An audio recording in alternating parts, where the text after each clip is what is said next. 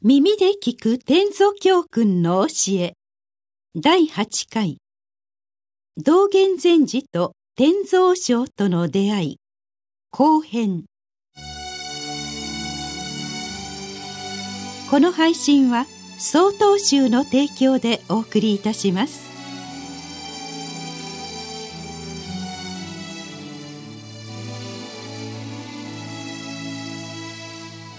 前回は「道元禅師が中国で修行をされていた頃に現地の天蔵省と対話をした際のエピソードについてお話ししました。中国に到着し港に滞在していた道元禅師は愛久王山の天蔵と出会います。その天蔵に文字とは何か修行とは何かと問われ答えることができなかった道元禅師。今回はこの続きからお話ししましょう。愛久王山の天祖との出会いからしばらくすると道元禅師は上陸し天道山慶徳寺というお寺で修行を始められます。ある日のことでした。港で出会った愛久王山の天祖は道元禅師を訪ねてきたのです。前回の出会いから2ヶ月後のことでした。道元禅師は飛び上がって喜ばれ天蔵賞をもてなしていろいろとお話しされました。次第に話題は港で対話した文字とは何か。修行とは何かということに入っていきました。天祖はこのように言いました。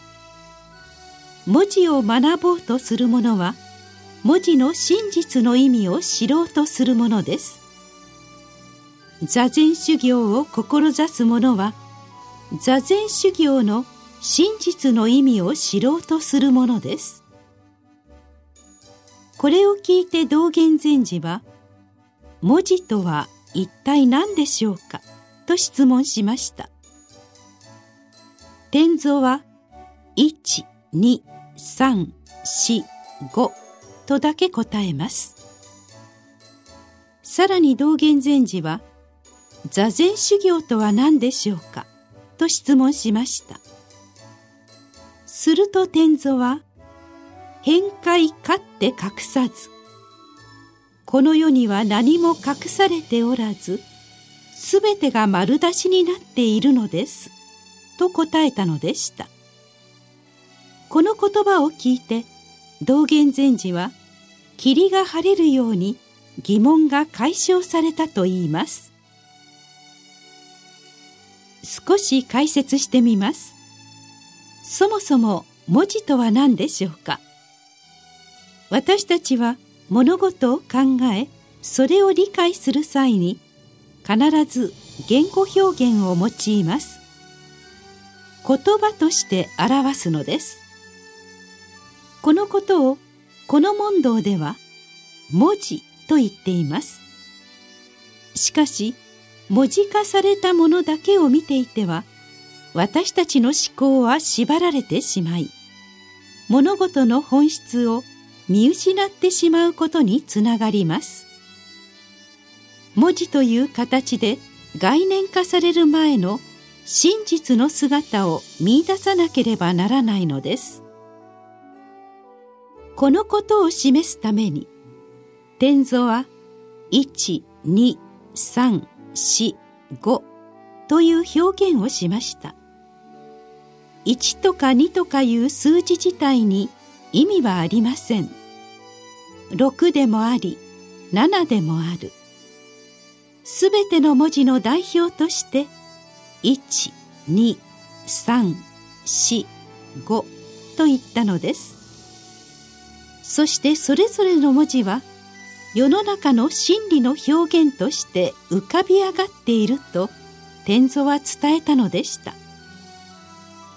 だからこそ座禅修行とは何でしょうかと問われた時に天祖はこの世には何も隠されていないと答えたのです。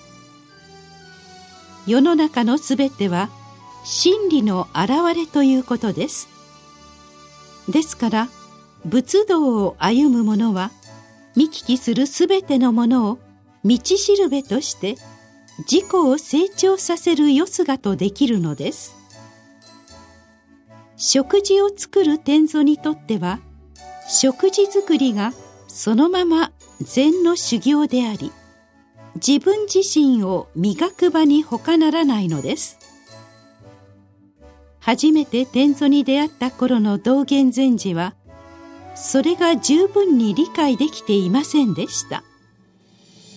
天祖との出会いで感銘を受けた道元禅師の姿からはこの2ヶ月での成長も見て取れるでしょう。道元禅師にとって天蔵賞との出会いは大変に大きなものでした。天蔵との出会いの後に中国における高名な禅の僧侶が文字について読んだ漢詩を見た時にあの天蔵賞とピタッと同じことを言っていると思われたそうです。そしてやはりあの天蔵は本当に愚道心のある修行者だったのだと再確認した。と道元禅師は述回されています。だからこそ禅の教えを丁寧に体得できないのであればいくら修行僧に食事を作っていても本当の意味で腕を振るうことにはならないだろうとも述べられています。自己を磨かせていただく場としての料理という営みを改めて見直したいものです